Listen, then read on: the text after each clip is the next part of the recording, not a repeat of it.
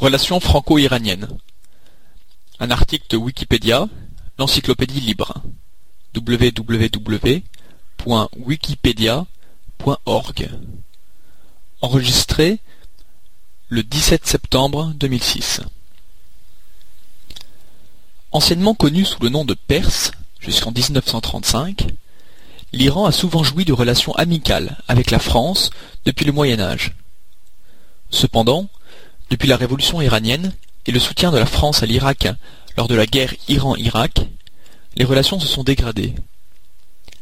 Dernièrement, le refus de l'Iran de stopper l'enrichissement de l'uranium et le fait que la France soutient le renvoi de l'Iran devant le Conseil de sécurité des Nations Unies ont encore plus éloigné les deux pays. Première partie. Avant 1789. Les premières relations attestées entre la France et l'Iran datent du haut Moyen Âge. Elles ont d'abord un objectif politique et religieux lors des croisades, puis avec l'envoi de missionnaires. Par la suite, les relations franco-iraniennes se développent dans un but plus commercial à partir des Safavides. La période pré-Safavide. Pendant le haut Moyen Âge, la Perse est surtout connue en Europe à travers des récits bibliques, grecs ou latins. Pendant les croisades, lancées par les Francs, tous les pays musulmans, dont la Perse, sont considérés comme des ennemis de la chrétienté.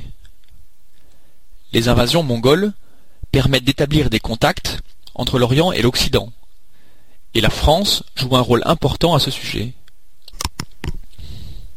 En effet, le but de l'Europe est alors de convertir les Mongols comme ils l'ont fait plus tôt avec les envahisseurs barbares. Des missionnaires franciscains et dominicains sont envoyés en Perse Ilkhanide et des missions sont établies à Sultania, Maraga, Tabriz et Tiflis, aujourd'hui Tbilissi. La majorité des lettres échangées entre les Mongols et les souverains occidentaux contiennent des demandes de soumission. C'est El un chef mongol en Arménie et en Perse, qui initie l'ouverture diplomatique en 1248, en écrivant à Saint-Louis. Celui-ci, en retour, envoie le dominicain André de Longjumeau apporter une lettre à Guyuk, mais le moine arrive après la mort du Khan, dirigeant roi en mongol et en turc, et sa veuve et régente, Ogul Kaimish, renvoie l'ecclésiastique sans autre ouverture. Les contacts entre les Francs et les Mongols continuent, sans donner lieu toutefois à une alliance. C'est Oljaitu qui relance les relations en écrivant à Philippe le Bel en 1305 pour proposer une alliance contre les Mamelouks, une milice d'esclaves affranchis du monde musulman. Alors que les préparations d'une nouvelle croisade s'enlise, Oljaitu lance une attaque infructueuse contre les Mamelouks en 1312-1313. Cette politique est par la suite abandonnée par son successeur, Abu Saïd, qui signe le traité d'Alep avec les Mamelouks en 1322. Alors que la coopération diplomatique est abandonnée, les activités missionnaires, commerciales et les voyages continuent. La période safavide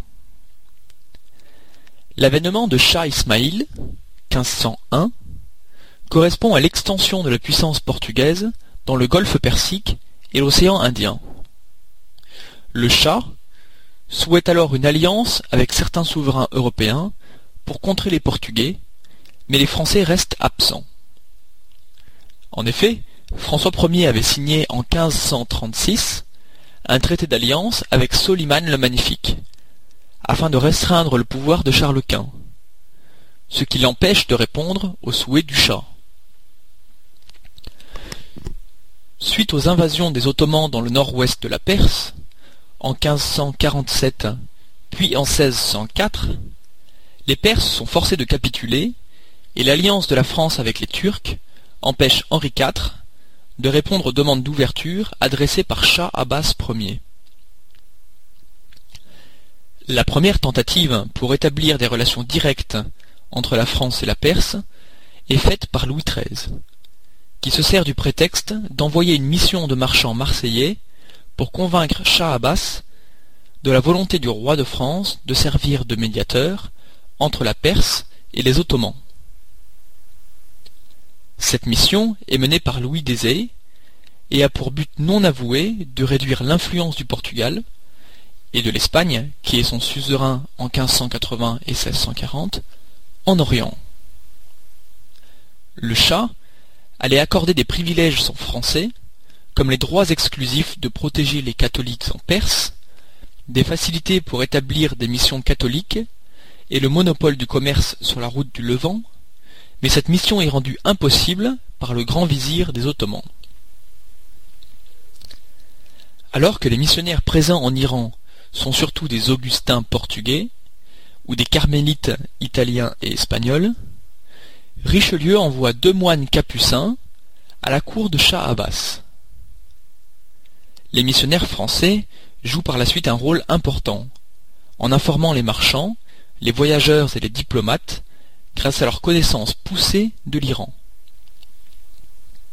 Le plus significatif de ces missionnaires est le capucin Raphaël Dumont, qui réside à Isfahan de 1647 à sa mort en 1696, qui joue un rôle de traducteur et de négociateur lors de l'établissement de la Compagnie française des Indes, ainsi qu'un rôle d'informateur auprès de Colbert.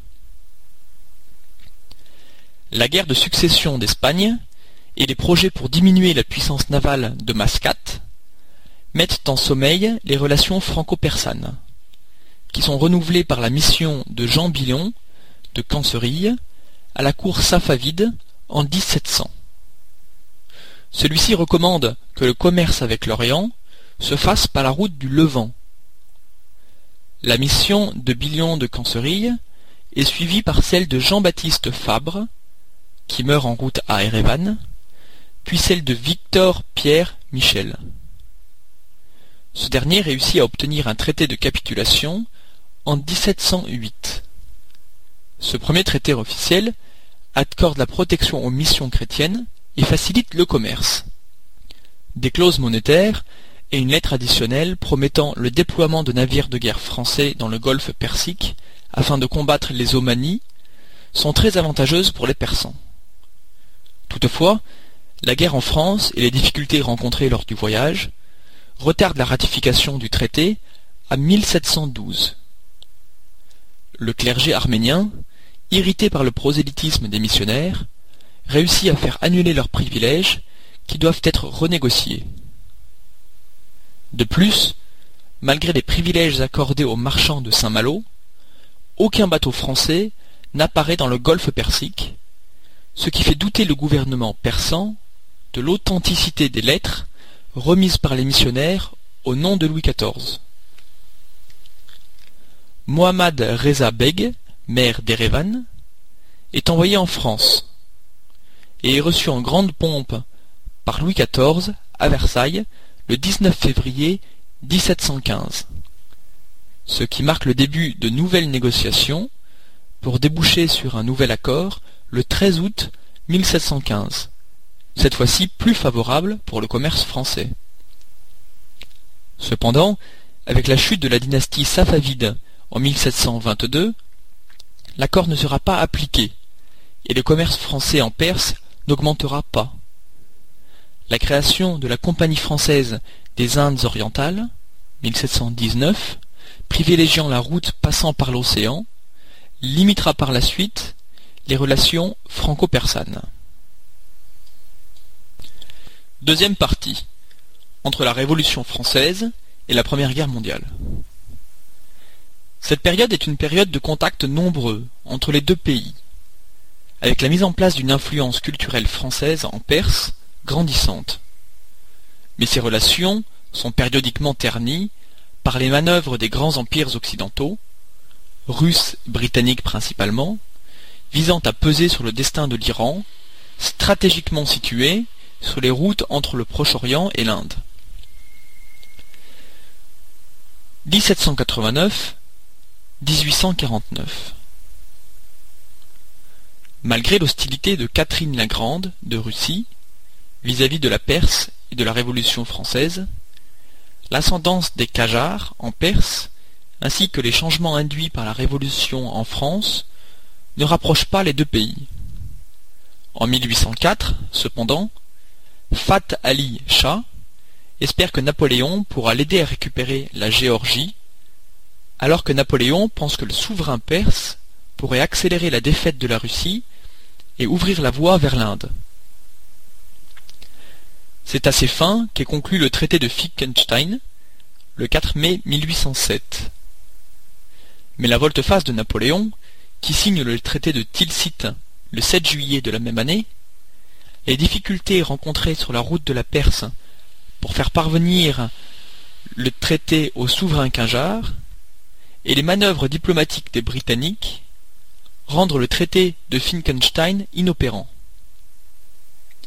L'inaction des Français par la suite pousse Fatali Shah à se tourner vers les Britanniques à la place. En 1811, les relations entre la France et la Perse sont interrompues. Pendant la période qui suit, les relations sont menées par des intermédiaires sans statut diplomatique, par exemple l'arménien Davoud Khan Malekshah Nazar, qui sert les cours français et perses entre 1802 et 1818. Les officiers français instruisant les troupes de Abbas Mirza à Tabriz et Madame de la Marinière, française, servant de tuteur à certains enfants de la cour. Pendant les règnes de Mohammad Shah 1834-1848 et Louis-Philippe 1830-1848, les négociations sont relancées par les Persans, dont, les relations avec les Anglais se détériorent après la perte de Herat, 1837. Mirza Hossein Khan est envoyé à la cour française en août 1838 et est reçu par Louis-Philippe. La France accepte ensuite de fournir des armes et des instructeurs militaires à l'Iran afin de remplacer les Britanniques. En septembre de l'année suivante, Mirza Hossein Khan quitte Paris, accompagné d'un souffleur de verre, d'un armurier et de neuf sous-officiers, sous le commandement de Henri Boissier. À Téhéran, les Russes sont peu enclins à partager leur influence, et Mohammad Shah s'arrange pour que les officiers français ne reçoivent pas leur solde. La mission quitte la Perse en 1840, mais les liens culturels demeurent forts entre les deux pays. Eugène Bor, envoyé par l'Académie des inscriptions et belles-lettres, obtient un firman le 17 mai 1840, l'autorisant, ainsi que les lazaristes, à ouvrir des écoles françaises. Les relations sont rétablies en 1844, cette fois à l'initiative des Français qui veulent signer un traité commercial, mais aussi pour protéger les missionnaires lazaristes qui ont été maltraités en Azerbaïdjan. Cette mission débouche sur la nomination de Ernest Cloquet en tant que médecin personnel du Shah en 1846 et la proclamation de décrets visant à protéger les écoles lazaristes fondées afin d'éduquer les Chaldéens d'Iran. Ce renouveau des relations franco-perses est une nouvelle fois arrêté par la chute de Louis-Philippe, en février 1848, car la Perse ne fait pas partie des priorités de la République. Les condoléances pour la mort de Mohammad Shah, 1848, n'arrivent à Téhéran qu'en avril 1849. Par la suite, Amir Kabir, grand vizir de Nassereddin Shah, n'aura pas confiance dans le gouvernement républicain français et rejettera toute tentative de rapprochement, dont un traité commercial en 1848, et oubliera même de payer les employés français du gouvernement persan.